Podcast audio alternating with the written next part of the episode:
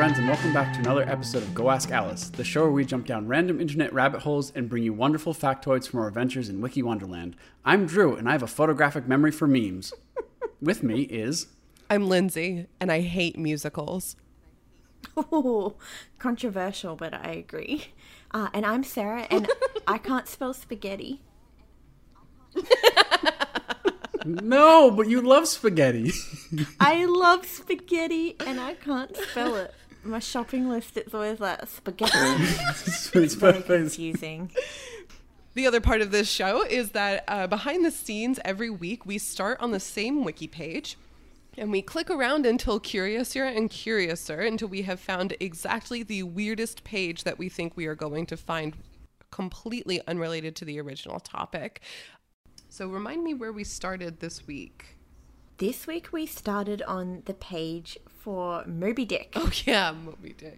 the book. That's right. and where did you guys end up, Drew? I ended up on Venom. Oh, Venom. Nice. And Lindsay? I could stand to learn more about Venom. I ended up on Thimble Tickle. Thimble Tickle. Yes. That is so cute. So I landed on Harriet Martineau. Okay. All right. And she's she's a badass female from the 1900s. Oh, nice. So before we dive into them, let's start with our weekly question to get to know each other better and to get to know you better. If you were to design a family crest, what would you put on it? Lindsay? I think if I was so I feel like my whole family doesn't have enough in common to put everything on a crest, but if I was to make a crest just for me and the lineage that comes after me, I would start out with one of those like poorly drawn skulls that's on like 1600s New England uh, gravestones, the like skull and crossbones with like all as many teeth as possible. Um, I would do I would do some of the teeth. they just smile like so big. They're so cute. And I would probably instead of like the bones, instead of the crossbones, I think I would put like maces because I, I I love the thwack of of maces when I'm playing games. And I think as a as a nice lovely background, I would have a little kitten uh, curled up with its peats over its other peats and uh, tucking in his tail by his little sleeping face. Oh, that sounds real cute and wholesome. Okay, what about you, Drew? Can you live up to the cute and wholesome? Can I live? No. Um, just straight up no. If I were to, to design a family crest, um, a lot of my family are actually ironworkers. So um, I would probably put something related to ironwork. I'm a pleb and don't know too much about ironwork, so probably like a, a steel girder or something. Um, and then uh, my grandparents got their start in America in a Ford plant, so I'd probably have some sort of like Ford logo. Oh my god, this sounds like a like a little kid's like oh iron and Ford. yeah. No, it sounds but wholesome. um, that's very It is sweet. very wholesome. and um, I think I would also have something involving science because a lot of my families are in the sciences, and I don't know how to represent science. Maybe like a, a one of those old models of the nucleus, you know. And then uh, probably a, a ding dang computer because I'd spend too much time on that. This could all fit. I I can already see this in one of those penny machines, you know, like where you like crush a penny into like a weird like souvenir. Feel like what you've described is like what goes on those pennies. I don't know. It's like somehow it's like, how about we just grab something from every wing of the museum and put it on the one penny? So don't laugh. I used to collect those pennies all around America every time I went. So I have a whole book of those Oh. weird random pennies and it is exactly right. The the random shit that is on those pennies is incredible. Sorry, Drew. I didn't mean to say that your crest No, was random no, I love it. no, uh, No, it's it's actually like I think it is one of those random pennies. it's like what my, my family is just a random penny. Oh. Sarah, Oh. Sarah, what about you? What have you decided for your family crest? Okay, so I think for my family crest, I might design one for like my future family and incorporate a little bit of my partner in it. So I think it would definitely have spaghetti because even though I can't spell it, we freaking love eating it. So it would have like spaghetti bog on there, and then it would have a greyhound who is our beautiful fur baby, um, like slurping up the spaghetti. Um, and then it'd probably have like a cup of tea. And Oh, and that's probably it. Aw. They're my favorite things. that's Tea and crumpets. Yeah, maybe a crumpet. I do enjoy a good crumpet. Or a very fancy dog drinking tea. Yes. There we There go. There you go. As we were saying before, we started out on Moby Dick, but Drew. So you landed on Venom. I Yes. even though you guys may not believe me now, I think Drew and I ended up in the same corner of the internet. Oh, okay. So I I would like to uh propose that we do like a like a Sarah spaghetti sandwich. Okay. Uh, you want me to go first? Yeah, why not? like- Dive in. I want to learn more about Venom. Yeah. Venom. So I'm gonna say this. I'm the asshole this week, and I closed the page, and I. You didn't Okay, hang on. I take offense because oh, why? okay, first of all, I'm screaming away from the microphone. So let's just let's just mm-hmm. establish that for future editing purposes. But second of all, I'm the only one who's made that mistake, and I don't recall being an asshole. If anything, I was bold, confident, displaying leadership skills. I don't see where this where this is That was a that was a flippant comment, and I apologize. But you know, also in addition to all of these strengths, I'm also a really good listener. So I'm just gonna be the bigger man, and I'm just gonna listen to what you have to say. so I was gonna say I don't know how many clicks it took me to get to Venom, but I ended up on Venom, which is which is nuts. Venom is nuts. Okay, Venom. Ugh. Uh, so venom is a type of poison that is secreted by animals, which has evolved in a wide variety of different animals, whether that be predator or prey. So venom falls into four major classes of mechanisms. So there's necrotoxins, cytotoxins, neurotoxins, and myotoxins. And venom is distinguished from other poisons in that, unlike ingested poisons, venom is delivered by a bite, sting, or similar action. So that's the difference between a poison and a venom. Right. Is a venom is actually like put in you. Has to be delivered by one angry bitey boy or girl. Yeah, exactly. Okay. Uh, so venom is a great example of convergent evolution, in which multiple species have independently developed a venom for a specific purpose, be it defense or offensive.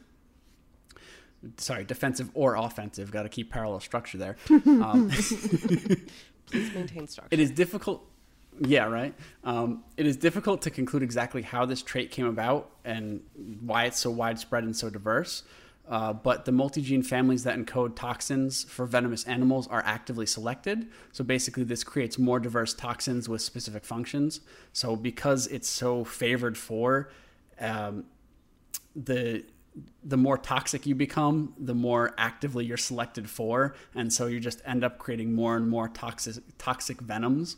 So you're saying that So- when, like, let's like use an animal example. Yeah. You're, are you saying that like animals will selectively breed because of this, or are you saying that on like like the level of the genome, these are like more dominant traits?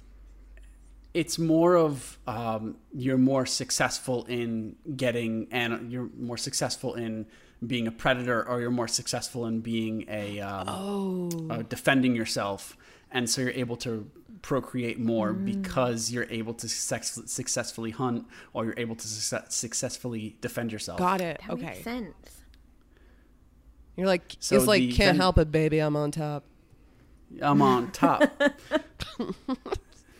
so it's it's venoms adapt to their environment and and victims and evolve to become maximally effective on a predator's particular prey. So consequently, venoms become specific to an animal's standard diet.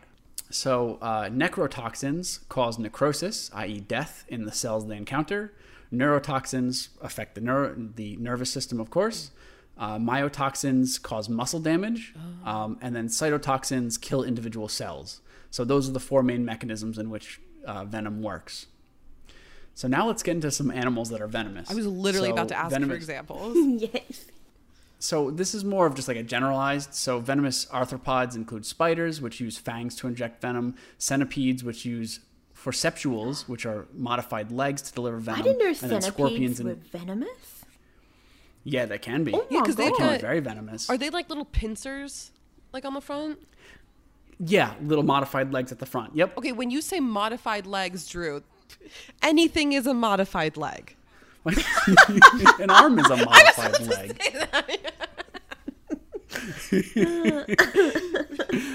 What is? I I think it. okay, wait, wait, wait. Is it like, like claw? well, Okay, no, it's not like claws. It's like you use both legs on on both sides to be like. Well, it's a centipede, so it has it has a lot of legs, many, many but they're not. It has many legs. One could say a centa centa of legs. I hate you guys. but it's it's got walking legs and it's got modified legs to poison legs. It's just gonna use. Imagine you have people over for a dinner party and you're like, "Does anyone want to help me in the kitchen? I need some modified legs in here. Can you carry the food out? They're modified legs. I need modified legs. we got some more modified legs." I don't know, like kneading the dough, and you're like, really get into it with your modified legs. Modified legs. Oh my god. Okay, yeah, so Uh. that's clear to me, I guess. they're just they're they're different legs. They're forcipules. It doesn't narrow it down at all. Like, could my toes be modified legs? Just many modified legs. Oh no. Uh, they're they're specifically modified to deliver venom. Is that okay? Are you fine with that? I- I'm fine mind with it. is- Are you fine with it, Lindsay? My mind is going places. My curious mind. Uh, and then, of course, you have scorpions and stinging insects, which inject venom through a sting. Now, let's get to bees and wasps, which I found very, very interesting because they use tons of different venoms for different things. Wait, so first of all, First, yeah, they use a ton of different venoms. Can they pick what venom they want to inject into you? No, no, Oh, this is just like a, a I thought they had like a belt one bag. fits all. No, No. Okay, yep, great. Like a jukebox of stingers. yeah, let me oh, no. rotate around to my Yeah. neurotoxin. that one. But I didn't realize. Sorry, Drew, to interrupt you, but I really didn't No, even realize that that bees and wasps were or. I, I didn't realize they were considered venomous. Just thought that they were Yes. painful. yes, they're venomous. It's a venom that causes the pain. Wow. Is that why people can have like anaphylactic shock because they're Yes. allergic to the toxins? Yes, they're allergic to the venom. They're not allergic to the sting itself. Wow. Makes sense. So you want to have your mind blown again? Yeah. Yes, please. So the stinger itself is a modified egg-laying device, an Oh. ovipositor is what it's called. Oh, So so glad so, I don't have one of them. So the the stinger is is modified egg-laying device, which uh, just blew my mind. Um, Do they use it to to lay their eggs? I believe so, Wow. or maybe it's a maybe it's It the used to- modify. yeah. Once again, we're we're going for modified. The word modified. um, maybe it's I'm maybe it's a, make- like a sexual. I'm not making any comments. Maybe it's a sexual dimorphism where you have one becomes a stinger and one becomes an egg laying device. Yeah. oh, like humans. Yes, exactly. Interesting. So, for example, female bees have a have a um, they continuously release a venom that contains a sex pheromone that induces copulation behavior in males. That's Alice After Dark for you.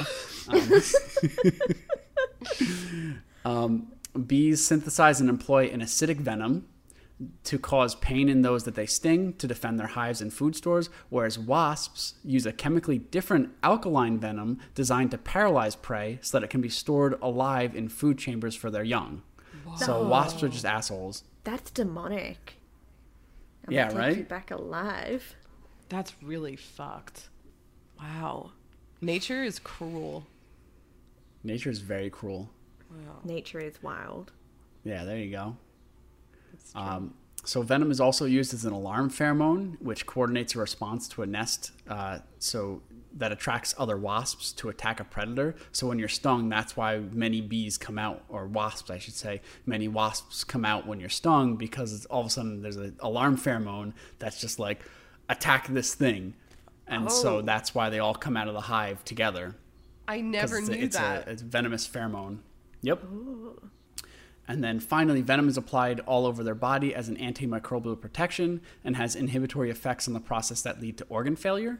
And so, uh, a lot of these are from different bees. So not every bee is gonna is gonna produce these specific venoms, but um, basically these these venoms are used throughout bee. I guess bee. I would call it almost called it bee culture. it's not bee. throughout throughout bees and wasps, and so they're just they're they're venomous things. Um, and then many, catap- many caterpillars have defensive venom glands associated with specific bristles on their body, which can be lethal to humans. Along, uh, uh, although the venom strength varies depending on the species. Oh. And then, of course, we have we have venomous invertebrates such as the box jellyfish and sea anemones, which I'll get to later. Yeah, anemones. They're they are poisonous. Okay, but I used And to then- kiss those spiky caterpillars all the time. Did Well, you? Yeah, because they're so Well, you're cute. lucky. Yeah. fuck. okay, well, good thing I'm alive. Yeah, good thing you're alive. Continue. Uh, so, continue. So, some 450 species of snake are venomous, and snake venom is produced by glands below the eyes, which is ridiculous. It's like their below tears. their eyes that the venom. Tear, tears of venom. Yeah, tears of venom. It's the mandibular gland, um, and it's derived and it's delivered to the victim through a tubular or channeled fangs. And snake venom may have originated from a duplication of genes that was expressed in salivary glands of the ancestors. So basically, they ended up with fucked up salivary glands, and then those salivary glands started producing poison, and they're like, "This works." So that's uh, that's evolution for you. And then there are living mammals, um, of course, living mammals, um, that are venomous. The shrews, vampire bats, the male platypus, and the slow loris are all venomous. And um, of course, venom is slow mu- the slow loris. Oh, they gotta protect themselves because they're so slow. Whoa. uh, and of course, the use of venom is way more widespread than just these examples, but these are just the ones that I found and, and kind of liked. So now let's get into the co-evolution of venomous predator and prey dynamic, where the co-evolution between venomous predators and uh, venom-resistant prey. So this is best described as a chemical arms race, where venom is used as a chemical weapon by predator species, and as the predator capitalizes on susceptible individuals, the surviving individuals are limited to those who are able to evade the predators. And so that evasion can come through either, you know, being faster than the prey, or sorry, being faster than the predators, or it could be um, better disguised from the predators, or it could be um, just resistant to the venom of the predators. And the thing about being resistant to the venom of predators is that it's a very, very evolutionarily um, costly process where you just like, you'd have a lot of you die just because you weren't um, resistant, and then only a few would live on and hopefully repopulate. So it's Oh, just wow. very, very costly to be, um, to develop physiological resistance. But some animals have done it. So, the most heavily studied case of venom resistance is the California ground squirrel, which is resistant to the venom of the north the northern Pacific rattlesnake. Okay. So, the predator prey pair have coexisted for generations, and the repeat interactions fostered the development of anti-snake venom defense in the squirrels. However, rattlesnakes themselves have adapted to this and now have become more venomous in order to overcome the venom resistant squirrels. So, as we oh, said, it's this arms race between the squirrel and the rattlesnake where the squirrel will be resistant and then the rattlesnakes will begin to die out. And then now evolution favors the ones that are more venomous and then now the the squirrels are dying out and it just goes back and forth and back and forth so it's a it's a really big arms race in oh. when it comes to venom Poor babies. Oh, wow. Millions and millions of years worth of arms yeah evolution. fighting yeah exactly So one day the And then- squirrels hopefully will become more venom resistant and we'll have squirrel domination over rattlesnakes. i think that would break the ecosystem Squirrel but rising. it, wouldn't it warm your heart? yes. no I No. love squirrels. Me too. It's so cute. oh That would work. It's for just because I'm Australian and I never get to see them. I certainly love squirrels. squirrels get no love from me they can uh they, they can get bitten by a rattlesnake. they can get bitten you by a rattlesnake Oh. for all i care so the next example is eels and sea snakes This week has been weirdly full of eels for me. What other eels have you had in your life this week? I was talking to a friend about doing science outreach and how we get the best questions from little kids. And this is like a fellow astronomer. And he was telling me this story about how he was like presenting to a bunch of kids. And one of them, I guess, just realized, like, oh, I'm talking to a scientist. I got to ask my science questions. And the kid would not let him leave until the kid fully understood how electric eels work.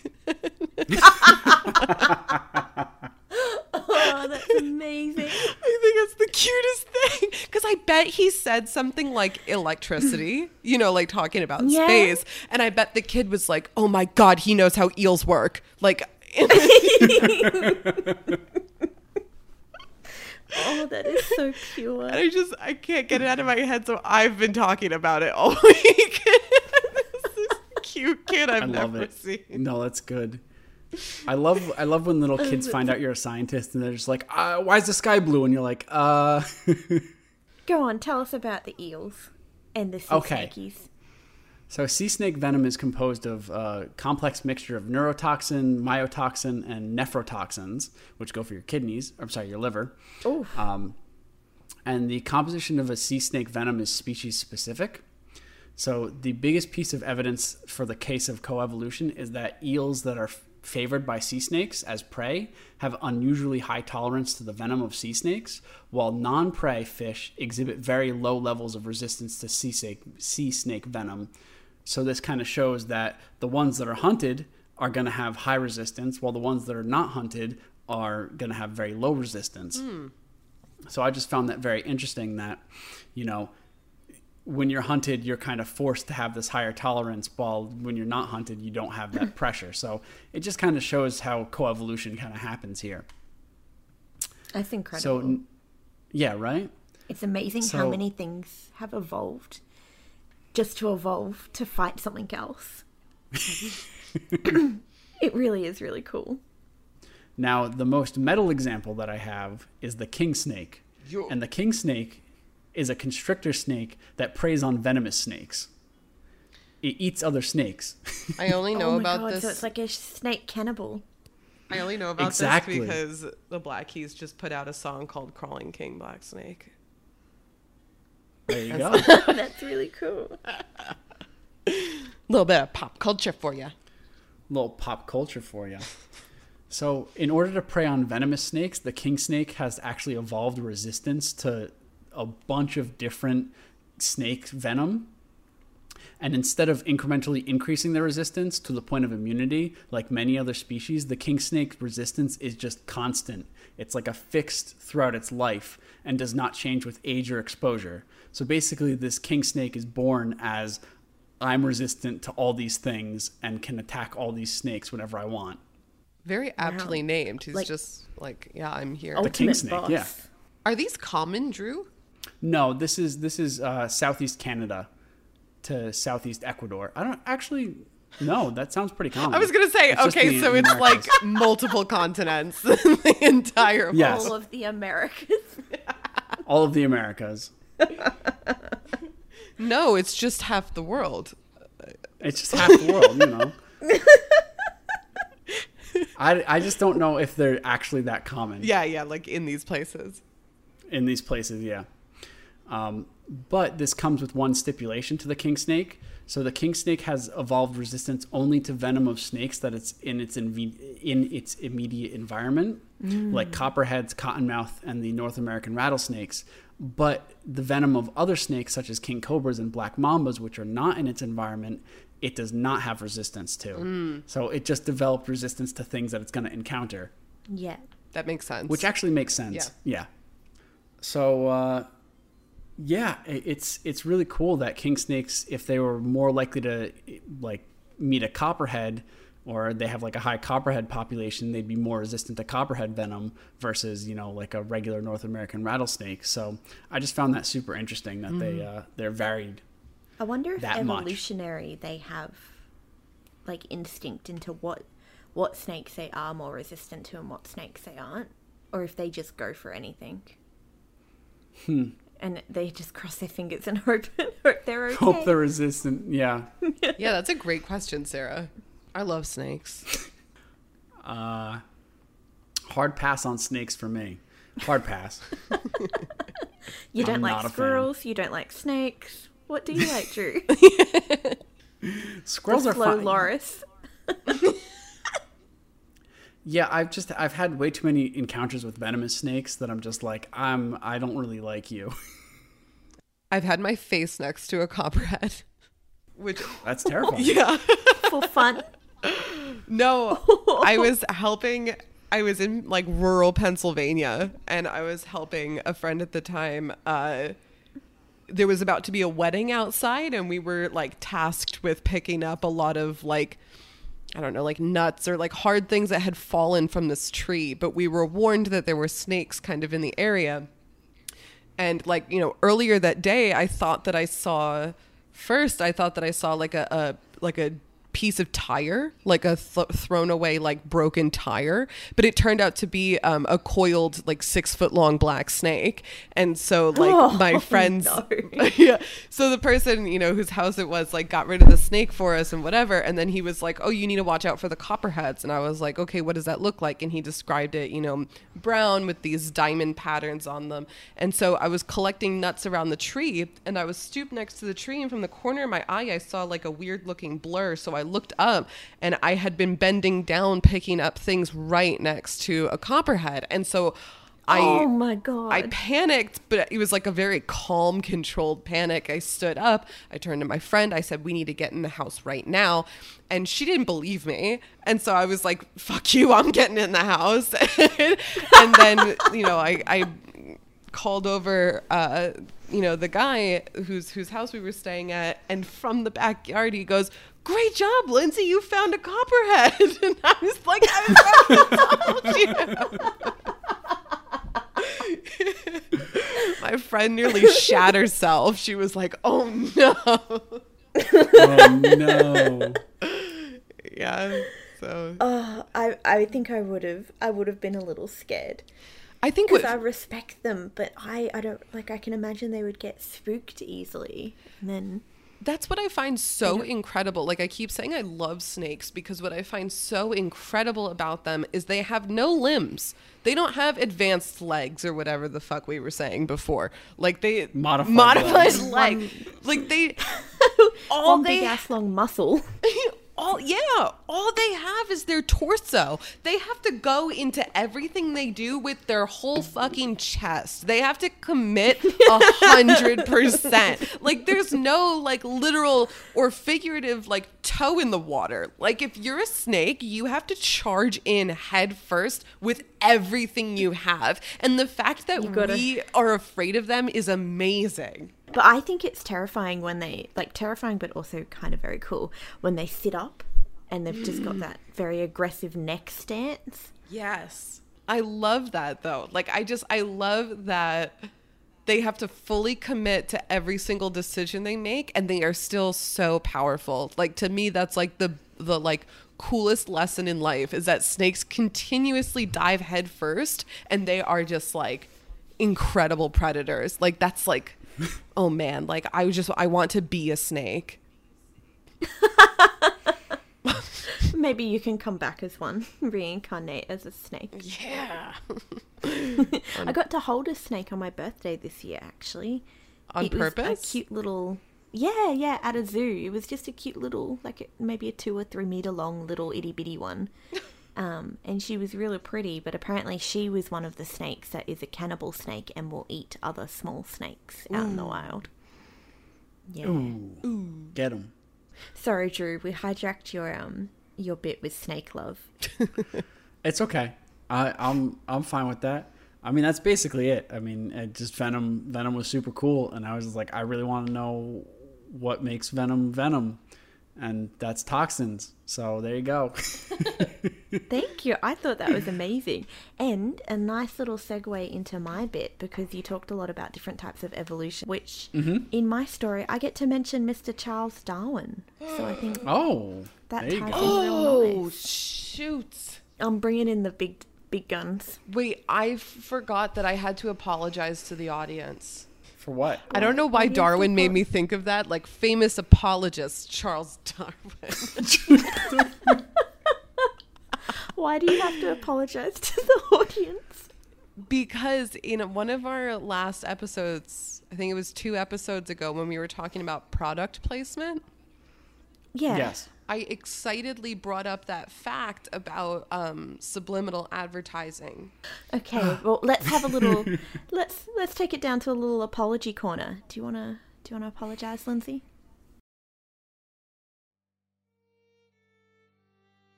Guys, I'm really, really sorry that I got carried away hating on capitalism and the ways that it takes advantage of all of us. And in a moment of heated fury, I did not read past an ad on an article that I quickly Googled that said that the statistic about making up. I, well, the statistic about subliminal advertising was fake and it was a fabricated fake study and it was proof false that there were such dramatic effects due to subliminal advertising. It's still bad. Subliminal advertising is still illegal, but it wasn't as bad. And so I'm sorry. You are forgiven. You are forgiven. You are forgiven. And I've Oh, you've also. been blessed by Father Drew. Oh my god, you can't say that. Alrighty, so my um, woman that I found is called Harriet uh, Martineau, and I think she's amazing. It only took four clicks to get here, and the reason so I was originally on another famous woman from the 19th century who was um, praised for being like a social uh, justice leader and and all, all of these different things and the reason I clicked off her to Harriet is because there was a quote of Harriet sassing the shit out of this woman saying that she was all talk and no action so I was like oh big word so I read Harriet's um, page and I did some more research into her and she is pretty badass she's awesome um, so a little bit about her. She was born in June of 1802, so long, long time ago, compared to compared to now. Um, and she died in 1876. That is a very long lifespan for back Wow. in the 19th century. Yeah, 72 years. So she, Wow. well, almost 74 years actually. She lived a very long time, and this is even more impressive considering how many different um, issues she had with her health throughout her life as well. So I'll get more into that later, but like very long life. So good on her for surviving the 19th century because I don't think I would have. um, and so basically, she was an English social theorist, and she um, was often seen as the very first female um, sociologist. So the very first female like writer and like kind of philosopher diving into the idea of women's rights and race rights and um, like like whose whose position should it be in the home to be the home carer and in politics should we have um, like representation from you know not just ye old white men but we should have not only women but we should have people of color. And she was she was very amazing for her time. Um, and so a lot of where her very strong kind of awesome feminist like thinking came from was because she had a really strained relationship with her mother. Like her mother wasn't very affectionate or very um, attentive to her and so she described her as you know cold um, and, and unaffectionate and so um, and, and she claims in some of her writings that she was just basically abandoned as soon as she was born to the wet nurse or to her nanny. So it wasn't the motherly figure that brought her up. Um, but this is why she kind of like questioned a woman's place in the home, um, which I thought was really, really cool. And so back to her not so great health. So when she was really young, she began losing her sense of taste and smell. Um, and then she also became increasingly deaf throughout her year, um, her years, and she had to use an ear trumpet to listen to people. And I don't know if you guys have ever seen what an ear trumpet looks like, Yes. but holy dooly, like amazing, amazing invention. But can you imagine trying to have a serious conversation with someone, and they have an insanely huge ear trumpet looking at you? I think, I think, I thought they were very, very cool. Yeah. Excuse me, I must put my ear trumpet down. yes. Anything you have to say to me, you can also say to the ear trumpet.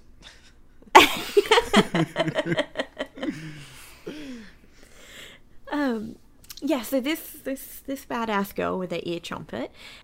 Um, so at the age of nineteen, she began writing anonymously for the Monthly Repository, which was a Unitarian periodical, because she grew up in a very Unitarian household, very um, religious, very strict type of household. So this was the the experience that she had had. So she began writing about her experiences, um, and then she published her first her first like soul work uh, only a few years later. So she was about twenty one when she published her first um, like work called devotional exercises addresses prayers and hymns which is a little bit different to some of her later work but i thought that was pretty impressive for a woman of her time to be not only writing and literate but also like self basically self-employed like going out earning her own money for her own work Yeah. And a little controversial. Yeah, which I I guess is why she was writing anonymously for them because she was a woman, she was a female, she was young and unwed. So, you know, back in those days, if you were young, dumb, and unwed, you had no place, really. Um, which is, is a very sad truth. yeah, to be writing instructionals too. Like, I don't know. Like, uh, yeah, that's very interesting. Yeah, so very out of character for most women of her time and most women from that Unitarian like background. Um, but while she was doing that, she also worked for her family's textile business. So she was working in the family trade because, again, young, unwed, she had to stay home and and do do do some of the family work. Um, but in 1829, so she would have been um, just before she turned 30, that business failed, and she described it as the greatest thing to ever happen because it made made her realize that she needed to truly live instead of vegetate and just do what was expected of her within family and societal norms. Go Which. I think is so badass. Yes. That's amazing. Absolutely. Go her. Yeah. So when this happened, she started um, earning most of the living for her family. So not only was she still selling articles into that monthly repository, um, she was also entering like essay prizes. So um, like independent thought essays you could you could write and enter for different prizes, a bit like other writing competitions now. So was this Um, still anonymously or under her name at this point? This I'm a little unsure of. I couldn't find out for sure all of her Unitarian work, but definitely later on when it's more self written work, so her independent books definitely under her name. Okay. Which again, That's cool. still amazing for, for Yeah. that time period. Absolutely. Like it's kind of amazing she was even published because it's kind of around this time like the Bronte sisters were like themselves publishing like they're just my go-to because they're my favorite but like you know they Yeah. they all took on man's or men's names um, and they were not publishing nearly such controversial stuff Yeah, yeah, exactly. Um, because she started to write like things about this is when she really dived into writing about different types of politics and um, shortly after she took a trip to the United States and she met with abolish uh, abolitionists abol- abol- Abolitionists. Abolitionists. that word yeah so she took a trip to the us she met with abolitionists and you know she met with people who were trying to basically break down slavery and break down the race divide in america which at the time hugely controversial. And especially for a well-educated british woman to to be on the side of basically you know the humanitarians the people who actually gave a shit about human life and and human justice. Um, so that was really controversial because she wrote a lot about that as well when she returned to England about how, you know, it was basically a disgrace and that it needed to change. Which nice again, pr- like good on her for being such um, like a vocal ally back in back in the times. Um, so this is a little bit where we get to mentioning Charles Darwin. So I told you he came into the into the story, and so Charles Darwin. So he was on his exhibition to the Galapagos Islands, which anyone who knows anything about Charles uh, Darwin knows that the Galapagos Islands were like the treasure trove of where he really started to figure out different evolutionary um, traits and paths with all different birds. Um, so big trip for him. Very very important. And while he was there he received a letter from his sisters. Um, basically they were recommending her writings and her books to him so he received a letter from his sisters saying that Harriet was now a great lion in London. She was much patronised by Lord Brougham, who has set her up to write stories on the poor laws, and they recommended The Poor Laws and the Paupers uh, illustrated book uh, as a good read for him, and they know uh, that one of them, one of their brothers, knows her and is a very great admirer, and everybody reads her little books.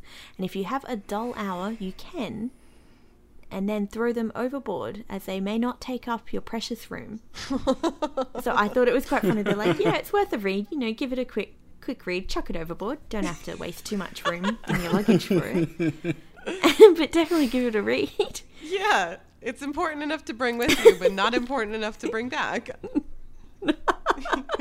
it's so funny that like that whole idea of just like chucking out crap we don't need or that's not necessary was even back in that time. oh right Like so wasteful. yeah just but, went into the you know. ocean No no judgment. Um, but yeah, so he got like a personal recommendation by his sisters and and one of their um, their friends' brothers to read this book, which I thought was really really cool. That someone like that- that I'm a fangirling for her that she was mentioned to Charles Darwin. And she later she later got to meet him, and this is a Darwin quote that I thought was just like chef's kiss okay good. Okay, so this is Darwin's quote about meeting her. She was very agreeable and managed to talk on the most wonderful number of subjects, considering the limited time. I was astonished to find how little ugly she is, but as it appears to me, she is overwhelmed with her own projects, her own thoughts, and own abilities. oh my god what there's a couple So it's like a compliment, but it's like a backhanded compliment. Handed compliment. It was like, oh, she's actually not ugly considering she's Yeah. really interesting. oh my god oh, Darwin. wait Oh my god. But oh okay wait it was darwin who said this yeah, this is this is Charles Darwin himself. so he he really liked her. He enjoyed her company and was pleasantly surprised that her face was not hideous. So Never meet your always a bonus. heroes. That's the message in all of this. What a prick. Oh, imagine if imagine if your hero told you, "Oh, you're actually not as ugly as I thought you were going to be." I think I would cry. I'd be devastated.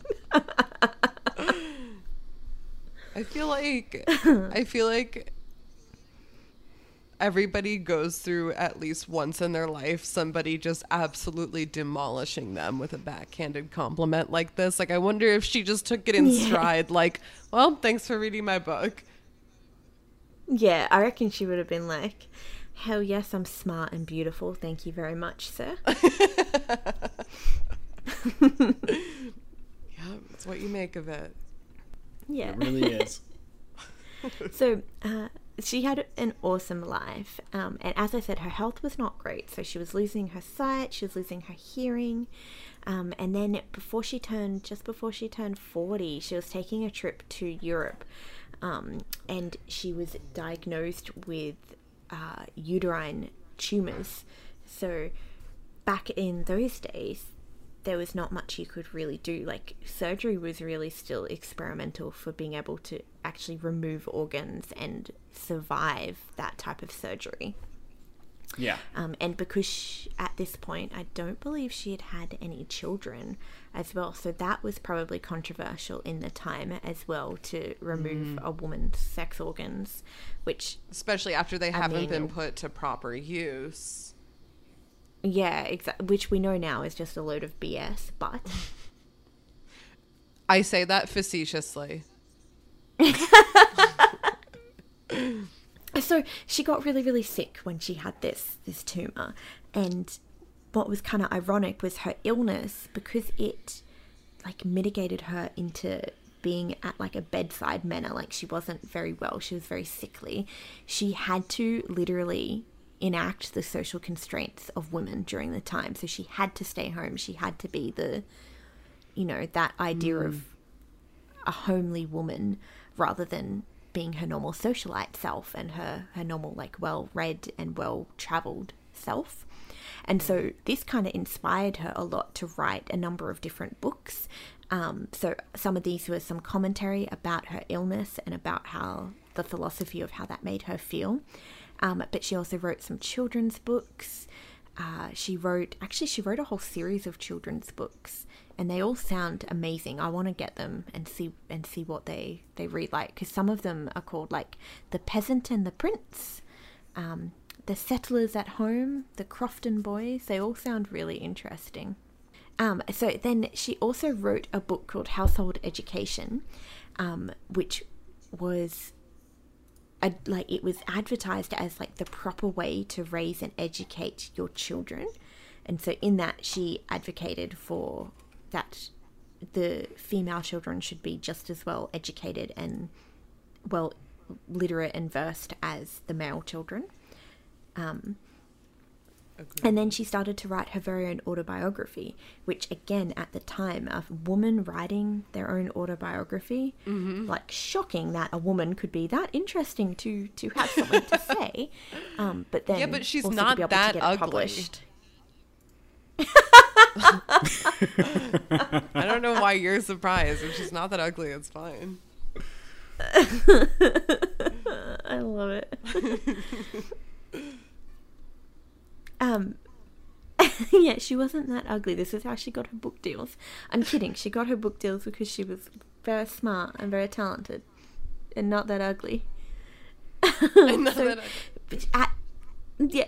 So during this time, because she was kind of like housebound, she was a little bit sad, and she kind of like just expected that she was going to be basically an invalid for the rest of her life. She wasn't going to be able to to live life as she had before. So she dabbled in her brand new hobby, which was a freaking telescope. Which I thought that was amazing.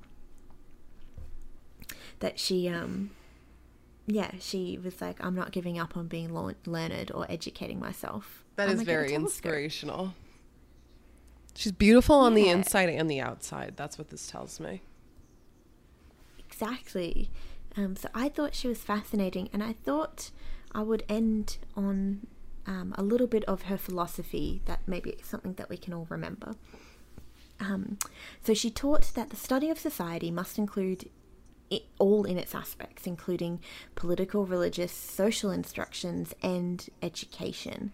So, and she insisted that all of this needed to be included in the lives of women. So, women needed to be educated about political circumstances, social circumstances, religious circumstances, because, you know, she came from a very religious family, but a lot of the time, especially back, back, back in the 1900s, there was no questioning why you were the religion you were.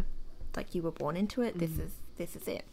Um, so she really was the first female sociologist to really advocate for not only women's rights, but as I said, wor- working with some people in the Americas, just basic human rights and, you know, not having slavery, not taking advantage of those who have less than you, um, which which I thought was amazing. And in her autobiography, her final like call upon uh, sociologists was to do more than just observe and theorize and like philosophic philosophical philo Philosophize?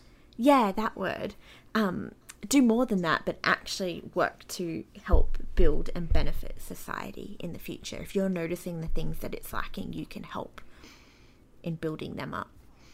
Yeah. Was very happy to learn about her and her life. And i'm excited to try get some of her books and actually read them And then toss them in the ocean when you're done.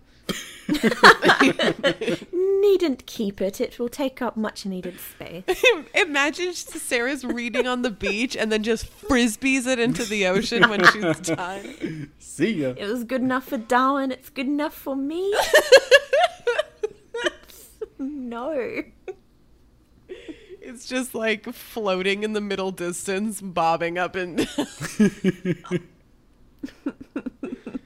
Pretty sure books don't float, but whatever. So, Sarah, can you remind me when she died? She died in 1876. That's incredible because my story takes place in 1878.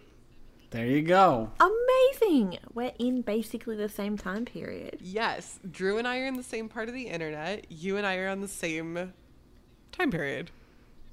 It's all connected. And can you remind me what was the topic of your thing? Yeah, so Thimble pins? uh thimble tickle. Thimble tickle. Thimble oh, I hope this is really cute. So my topic could be a little bit um I don't know if offensive is the word or a little bit harmful or displeasant or unpleasant probably. Um there are themes that are related to hurting animals. So if anybody finds that upsetting, I recommend that you definitely skip my part, and it's probably best that I've gone last. Maybe you can just skip to the end of the episode. Um, you know, obviously won't be offended, but I just wanted to make sure that um, people had a heads up so that nothing was, um, you know, any kind of upsetting to anybody. I'm I'm already in the apology corner. Now you're in Um, the yeah. shame corner. I did. It's like it's like Dante's Inferno, but just different like levels of self hatred. Um, but yes, just please be cautioned um, if you are listening to this. Okay. Alrighty. Um, so my question to you guys. So my my topic is thimble tickle. Um, what do you think a thimble tickle is? hmm. Um, I think of because of how much you expressed your love for caterpillars in Drew's segment. I, I don't know why I feel like it's like tickling the little thick belly of of caterpillars. I think a tiny thing that you tickle. yeah, tiny tickle. Hmm. Thimble tickle. I know what a thimble is only from Monopoly because there's the thimble. Not from real life, only Monopoly. Next, Drew will be like, "I know what a car is." only from from Monopoly.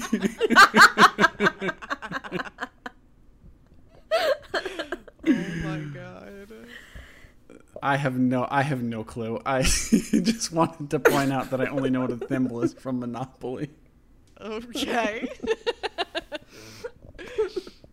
so, a tickle is actually a like actual term that has to do with like a stream or like a river sort of a thing, a tickle. Oh, so um, a tickle. it goes through like an area uh, of land, I guess. And um, the area where my story takes place is this area known as Thimble Tickle or Thimble Tickles in the plural. Um, the actual official definition, now that I'm actually looking at my notes, is a narrow strait. So it goes through some bit of land. Um, Okay. But the the area of Thimble Tickle today is called Glover's Harbor. Glover's is the name of the person who discovered or didn't discover the place, but I guess one of the settlers in the 1800s who came and claimed this place. Stole the place. Yeah. Um, and so my story takes place in very, very, very northeastern uh, Canada, which is where Thimble Tickle is located. But like I said, it's now presently called Glover's Harbor. And Glover's Harbor, or Thimble Tickle, however you want to refer to it, I will be historic and call it Thimble Tickle because I can. Um, yeah, I like the thimble tickle. Sounds more fun. it holds a Guinness World Record.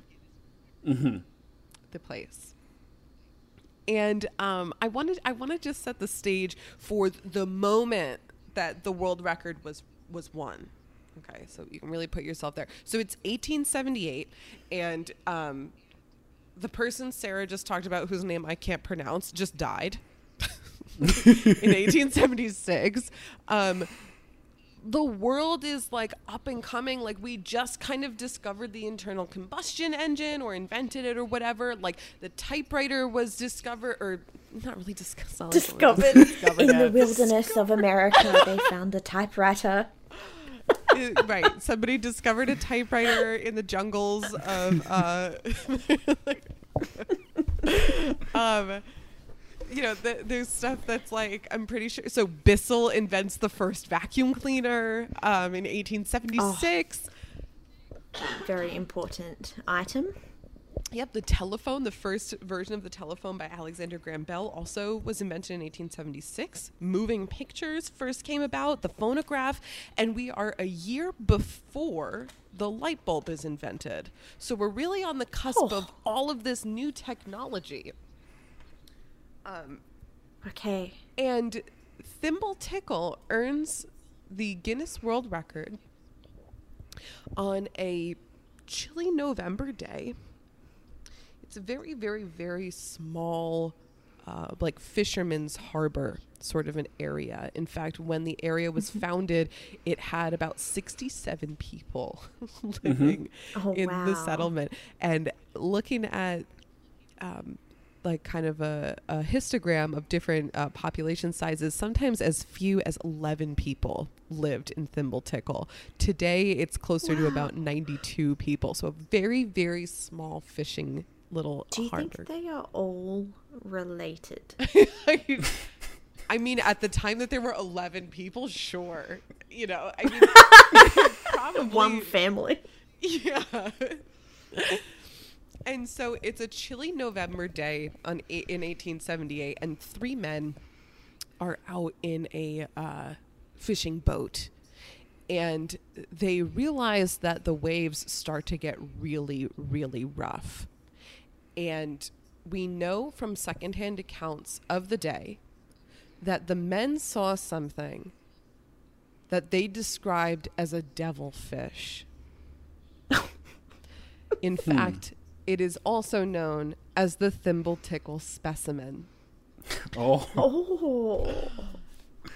And I love that the Wikipedia article says it was so so the direct quote is it was not far from the locality where the other devilfish was cast ashore.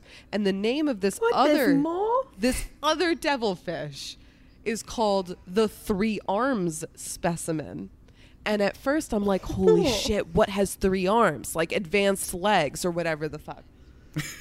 Um, modified legs. Modified Modified legs. legs. No, it turns out three arms was just another shitty name of a place. So both Thimble Tickle and Three Arms are just the names of these fishing towns. Actually has nothing to do with the devilfish.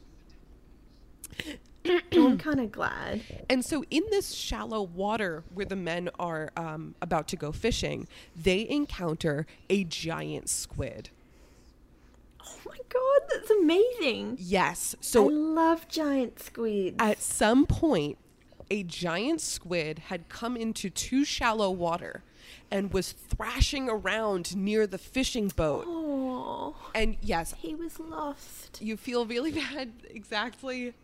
But the guys on the boat, because remember, this is a fishing town, are like, oh shit, this is a massive fucking fish. Like, this is great.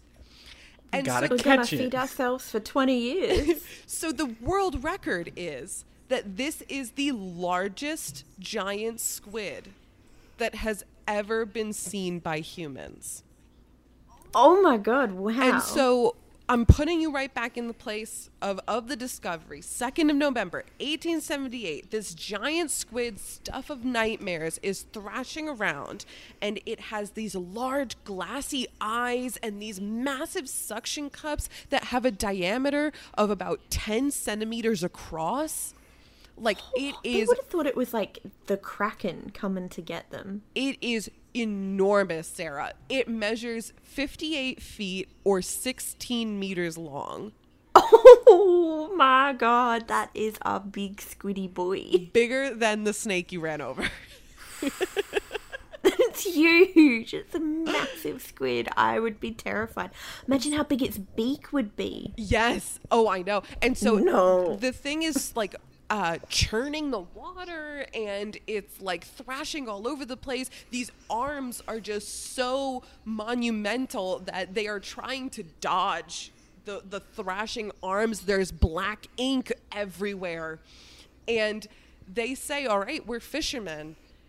And like this is like some some huge some huge massive fish. Don't go anywhere. And so they Just wait right there. they wait right there. So they they're like you know hang on hang on. So they they wrap it in rope. And they're like okay don't swim away. Don't get away. So they they tie the rope to a tree. Like like you would a dog. So they tie they tie up the giant squid to a tree.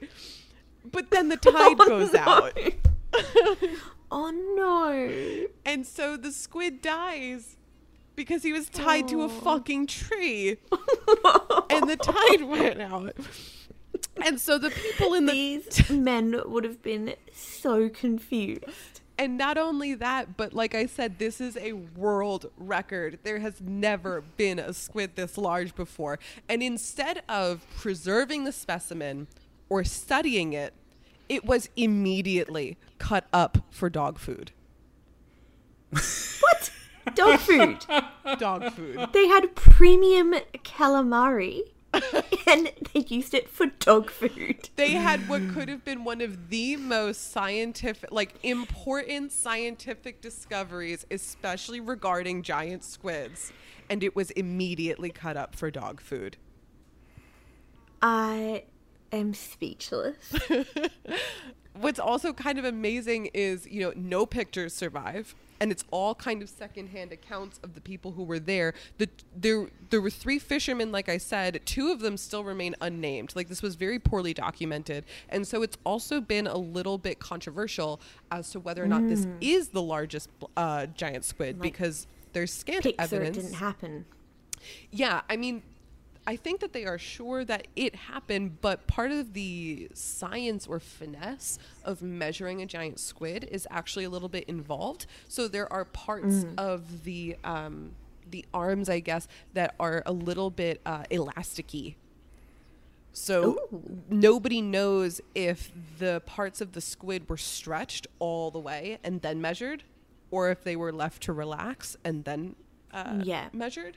So what's tricky is they like nowadays we have enough data on giant squids that there's uh I think that there is speculated I'm trying to somewhere I had like a quote of like how many different species of giant squid people think that there are. So you know there is some diversity among them, uh, but the idea is that the thimble tickle specimen was so big that people think that maybe it was incorrectly measured. And I love that in the mm. Wikipedia article, one of the reasons that this could have been poorly measured is because at the time people just counted paces. they just walked next to it. You might have just had someone with really tiny feet walking next to the giant squid. Or they're like, you know, I sang Mary Had a Little Lamb three times while I walked like, along the side. So um, there is some controversy, but if you go to Thimble Tickle today, there is a replica of the giant squid, and just looking at pictures of the statue, you can really start to understand just what it would have been like to be in like a tiny little boat next to the damn thing. It is huge. Oh my goodness, can I propose that when we're allowed to travel again, we have Go Ask Alice retreat In in Thimble Thimble Tickle. Tickle? What's like kind of crazy is like I feel like everyone in Thimble Tickle would know that we were outsiders because it is such a small. All town, yeah. we're just here to see the squid. Did they give it a name no, apart from Devilfish? Like it wasn't named Fred or no. Hendrick or something. I think we should name shame. it. That was a missed opportunity. yeah, petition to name Thimble Tickle the devil, Thimble Tickle Devilfish. The Devilfish. Thimble devilfish. Tickle Devilfish. But it I think we should give him a friendly name, like Stuart. I think what I love. I like Stuart. Stuart. Stuart the squid. Stuart. What's funny to me is that the name of the the area, like the tourist attraction, is called the Giant Squid Interpretation Site.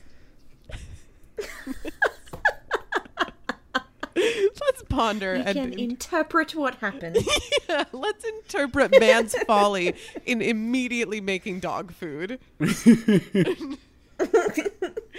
Oh, imagine though, silver lining of the story, how happy those puppers would have been. True. Very true. They would have been very happy boys and girls. But yeah, that's the uh, That that is incredible. That's the story of Thimble Tickle. yeah, that is How did you Thimble- find that? That's amazing. How many clicks did you say it took you? three. Wow.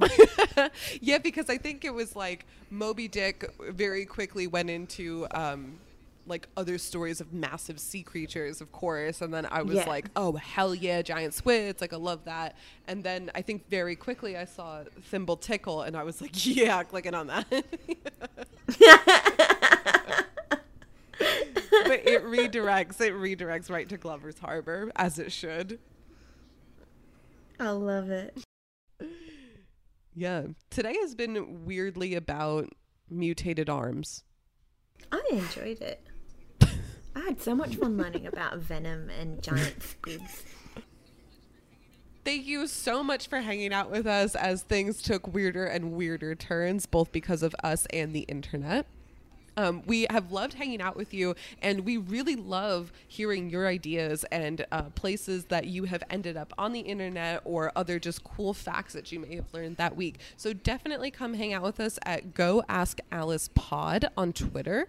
Uh, yeah, so we just want to keep sharing with you guys our own love for um, the strange and unusual, and we love to hear all of the places that you also find yourself at three o'clock in the morning. So thank you so so so much for spending time with us, and I look forward to being your friend. Bye. Bye bye. Bye.